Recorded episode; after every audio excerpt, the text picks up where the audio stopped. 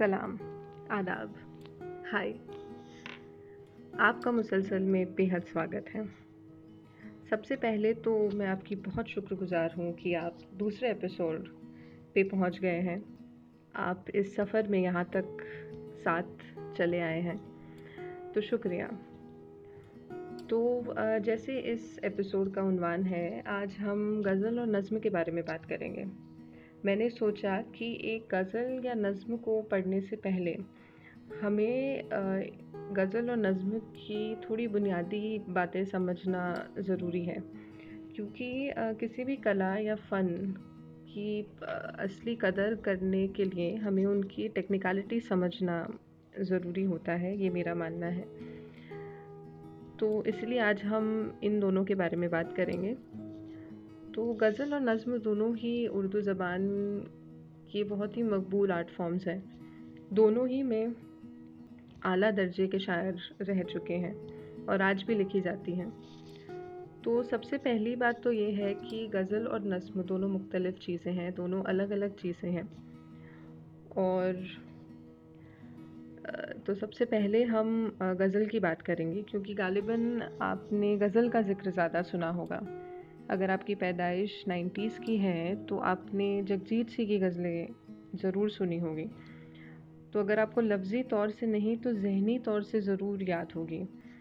उनका वो आवाज़, अंदाज़ और वो जो महफ़िल जमती थी।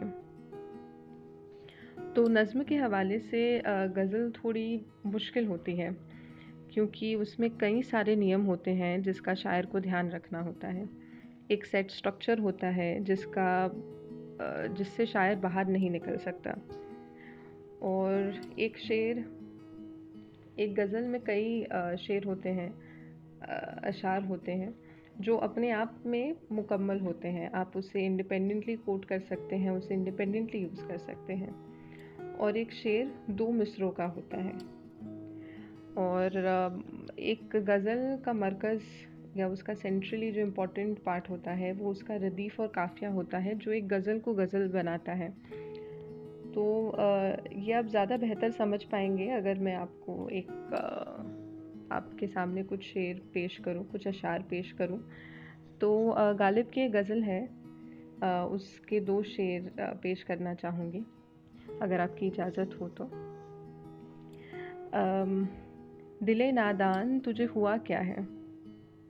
दिले नादान, तुझे हुआ क्या है? ये पहले शेर का पहला मिसरा है। आखिर इस दर्द की दवा क्या है? दूसरा शेर, हमको उनसे वफा की है उम्मीद। हमको उनसे वफा की है उम्मीद, जो नहीं जानते वफा क्या है। तो आप गौर गौर से देखिएगा कि जो रिपीटिंग जो राइमिंग शब्द हैं, जैसे हुआ, दवा, वफा वो गज़ल का काफ़िया है। अब शायर इसे बदल सकते हैं, मगर इसका राइम बदल नहीं सकते। और जिस रिपीटिंग शब्द से शेर ख़त्म हो रहा है, वो गज़ल का रदीफ़ है। तो इस गज़ल में आप देखेंगे कि क्या है उसका रदीफ़ है। अगर आप पूरी गज़ल पढ़ेंगे तो हर शेर क्या है से ख़त्म होता है। अब शायर इसे इसके साथ बिल्कुल छेड़छाड़ नहीं कर सकते, इसको बिल्कुल नहीं बदल सकते। और गज़ल में और दो ख़ास चीज़ें होती हैं जो उसका मतला और मक्ता होता है। मतला गज़ल का पहला शेर होता है, जो ख़ास होता है क्योंकि ये गज़ल का समा बांधता है, ये आगे क्या आने वाला है वो तय करता है। और जो आखिरी शेर होता है वो उसका मक्ता होता है, जो ख़ास होता है क्योंकि उसमें शायर का तखल्लुस होता है। तखल्लुस यानी उसका पेन नेम होता है। तो आप देखेंगे कि एक मुकम्मल गज़ल लिखना कितना ही मुश्किल होता है और ये हर कोई नहीं कर पाता है। तो ये हो गई गज़ल की बात। अब हम करेंगे नज़म की बात। तो नज़म एक उनवान के साथ आती है, उनवान मतलब टाइटल जो गज़ल का नहीं होता है।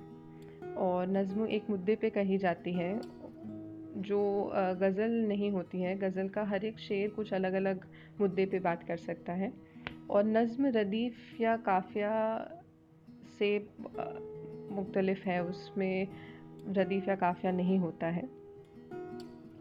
तो बस यही छोटी बातें हैं गज़ल और नज़म की। मेरी आशा है कि जब आप अगली बार गज़ल या नज़्म कहीं पढ़ें या सुने तो आप उसकी पहचान कर पाएँ। और अगर वो गज़ल निकले तो आप उसके काफ़िया और रदीफ़ पे ज़रूर तवज्जो देंगे। तो बस आज का मुसलसल सफ़र यहीं तक। अगले एपिसोड में मेरी ख्वाहिश है कि हम कोई गज़ल या नज़म पढ़ेंगे। तो बने रहें, मिलते हैं अगले एपिसोड में। शुक्रिया।